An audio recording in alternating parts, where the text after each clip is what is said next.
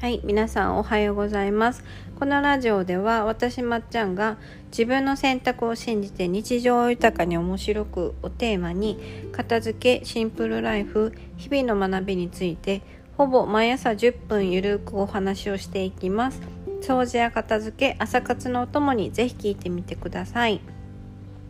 今日は実はお引越しというかあの今住んでるお部屋を貸してくれてた人が住んでるお家に1週間お泊まりすることになったので荷物をまとめて引っ越してきました。はい。1週間だけなんですけどね。その方々がちょっと島にバケーションに行くのであの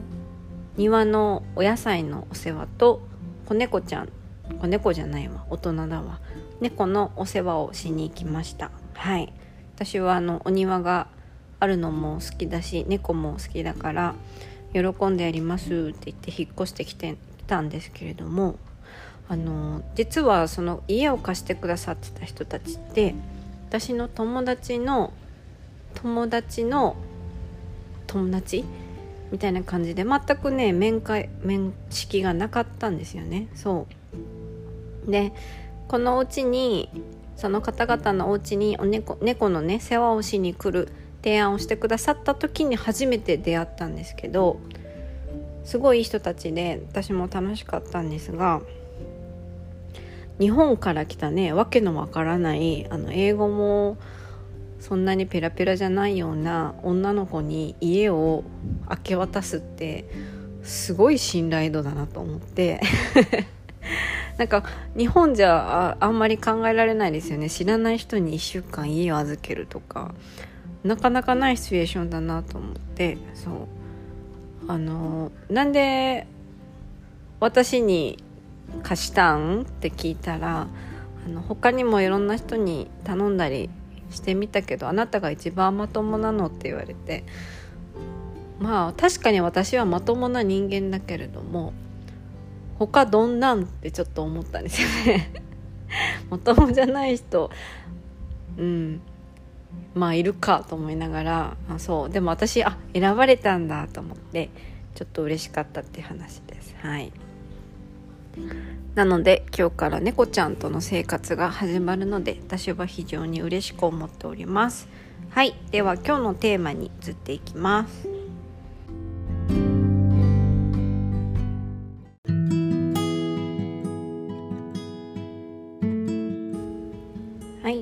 今日のテーマは自分と他人の境界線です。あの私が片付けを終わらせたから一緒に住んでいた親にあのイライラしなくなったお話があるんですけれどもなぜ片付けを終わらせると人のものが気にならなくなったりあの散らかっていてもイライラしなくなったりその相手にねイライラしなくなったりするのかっていう理由をね昨日聞かれる機会があったので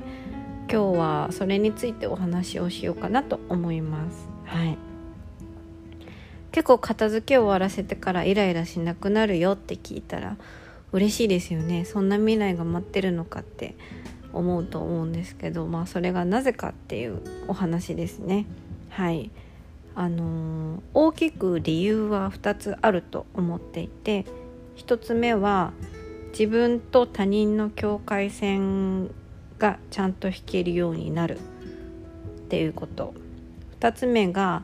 課題の分離ができるようになる。はい。この2つだと思います。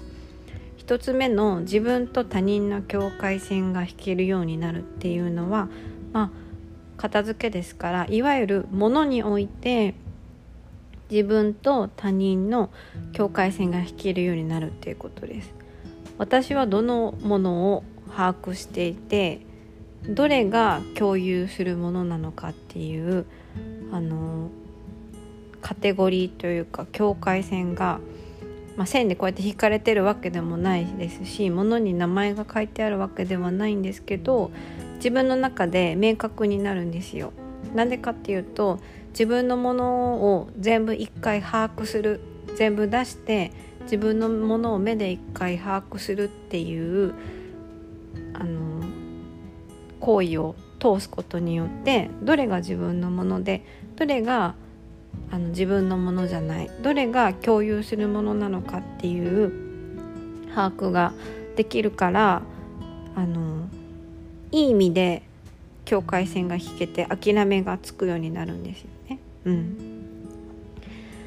そうだから共有できるものは自分のものじゃないからその自分が思い通りにはできないんだっていういわゆる諦めじゃないですけど納得っていうのが片付けを通してできるようになります。はい、私ももちろんその実家に住んでた時は共有のスペースなんていくらでもあるわけであの化粧品とか置いたりする場所場所とかタオルとかも一緒に使うわけなのでそれを全部自分の好きなように思い通りにできるかっていうと全然そんなわけじゃないんですけど片付けする前と片付けし終わった後では自分の心持ちがだいぶ変わりました。はい、なので人のものがどれだけ散らかっててもあの、まあ、自分のものじゃないしと思ってなんかね視界には入ってるんだけど気にならなくなりました。うん不思議な感覚ですね。はい、で2つ目がですね課題の分離っていう、はい、ことなんですけれどもこれは物だけじゃなくて物以外における自分と課題の課題じゃない自分と他人の境界線が引けるようになるっていうことですね。はい、これはいわゆるあの自分は片付けられてるけど人が片付けていないことにイライラするっていう問題ですね。これがこの課題の分離をすることで気にならなくなるんですけれどもはい。これ私は片付けだけじゃなくて本とかから学んだことでもあるんですがこれは課題の分離ができてないとそもそも片付けって終わらせられないので、まあ、片付けを通して学んだことでもあります。はいなぜなら相手の問題と自分の問題を分けて考えないとそもそも手放せないものがたくさんあるからです。はい、せっかく人が買ってくれたものせっかく人が私のために作ってくれたもの人のために私が作ってあげたものしてあげたものみたいなものを手放すためにはやっぱりこの課題の分離っていう考え方ですね。人は人自分は自分人の課題には口を出さないこういった考え方が自分の中でこう腑に落ちていないと納得してないとあの手放しにくいものもたくさんあるので片付けを終わった時には必ず昔の自分よりかはその課題の分離について納得がいっていることがはいやっぱりあります。うんこのなんか自分と他人の境界線とかものじゃない人としてのこう課題の分離ですよね。この2つが、まあ、その私は親にイライラしなくなった片付けない人に対してあまりイライラしなくなったっていう、はい、大きな、うんと、理由理由です。はいでこれらのことを学んで、まあ、日常生活でも意識をするようになったんですけれどもあのー、どんな行為であろうとも自分が発言したりとか自分が行動したりすることに対してですねあの前より気をつけるようになったのがで、ね、主語を自分にするっていうことですね。はい、主語を自分にするってちょっとあの主張強めな感じに一見聞こえますけれどもあの実はあの前ポッドキャストでも少し話しましたが私日本語っていうのは主語がなくても通じないものだと思っていてまあ実際そうだと思うんですけどだから主語がなくても結構会話って成り立つんですよね、うん、察する文化もありますし私たち日本人は察せる察することができる文化なのではい。だから自分のことを話してるのか相手のことを話してるのか自分の意見を相手に今押し付けているのかって喋ってる時に気づいてないことが結構あるんですけれども、うん、でも相手に何か伝えたい時とかに主語を自分にするっていうことを意識するとそれは相手に押し付ける言葉じゃなくなってる。いい意味でね。相手相手にあの自分の気持ちを伝えるっていう伝え方ができるようになります。はい、例えばあの片付けとかでよくあるのがもう掃除してほしいとかそういう片付けとか綺麗にしてほしいとかそういう時に人が言う言葉っていうのは「掃除してよ」とか「片付けてよ」とか「ゴミ拾ってよ」とか「綺麗にしてよ」とかもっとあの物をしまうようにしなよみたいな感じであの相手が主語になっちゃうんですよね。そうそうするとちょっと言われた方もムッとして余計やりたくなくなるしそんなこと言われてやるぐらいだったら、まあ、最初からやってますよねっていう、はい、話なんですけどこれを主語を自分にするとですねあなたが掃除をすると私は嬉しいとか私はあなたに掃除をしてほしいとかあのあなたが片付けをすると私は嬉しいとか主語を私にするとあのあなたの行動によって私はこう思うとか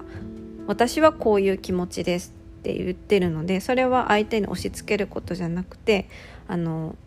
自分の中で完結することだから聞いてる方も命令されてる感じには聞こえないんですよね。そう。だからそうあのー、自分と他人の境界線を引いて日常生活で私が気をつけるようになったのが人に何か伝える伝える時に命令口調で言うんじゃなくて命令口調でやったりあなたはそうした方がいいってねあの主語をあなたにするんじゃなくて私がどうなのかっていう主語を自分にして、うん、相手に伝えるようになりました。はいあと言葉で伝わらないことはたくさんあるのであのその行為をしたらどれだけなんか幸せなのかとかいいことなのかっていうのを情報としてちょっとちょこちょこ言ってあげるってのもいいかもしれません。もちろん掃除をしたら気持ちがいいとか片付けをしたら気持ちがいいとかはみんな分かってるけど動けないっていうところもあるのであのなんだ？片付けをしたらいかにあの生活が良くなるのかいかに自分が 幸せになれるのかっていうのを言葉だけじゃなくて自分がそれを行動で背中で示すっていうのも一つありかなと思います。私がいくら片付けいいよって口で言ってても伝わらないのと同じで私が片付けをし終わってすごい楽しそうにしてたりとか幸せそうにしてたら周りの人間は自然とあ片付けっていいかもって思いますよね。はい。それと一緒で言葉でやっぱ通じない時は自分が幸せそうにしてるところを見せたりとか、うん、あの行動で背中で 背中で背中で語るってやつですね。はい。背中で語ると良いと思います。はい。というわけで今日は自分と他人の境界線というお話でした。はい。最終地点は背中で語るでしたが、うん、私はまだ子育てしたことありませんが子育てもきっとあのー、そのねなんか安全を守るために口を出すところと背中で語るところのあのせめぎ合いが結構あるあるとは思うのですが、うん、はい。では今日は、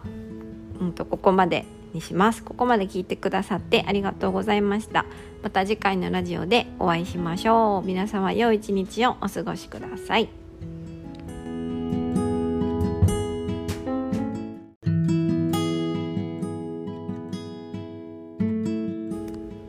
はいあのポッドキャストの中で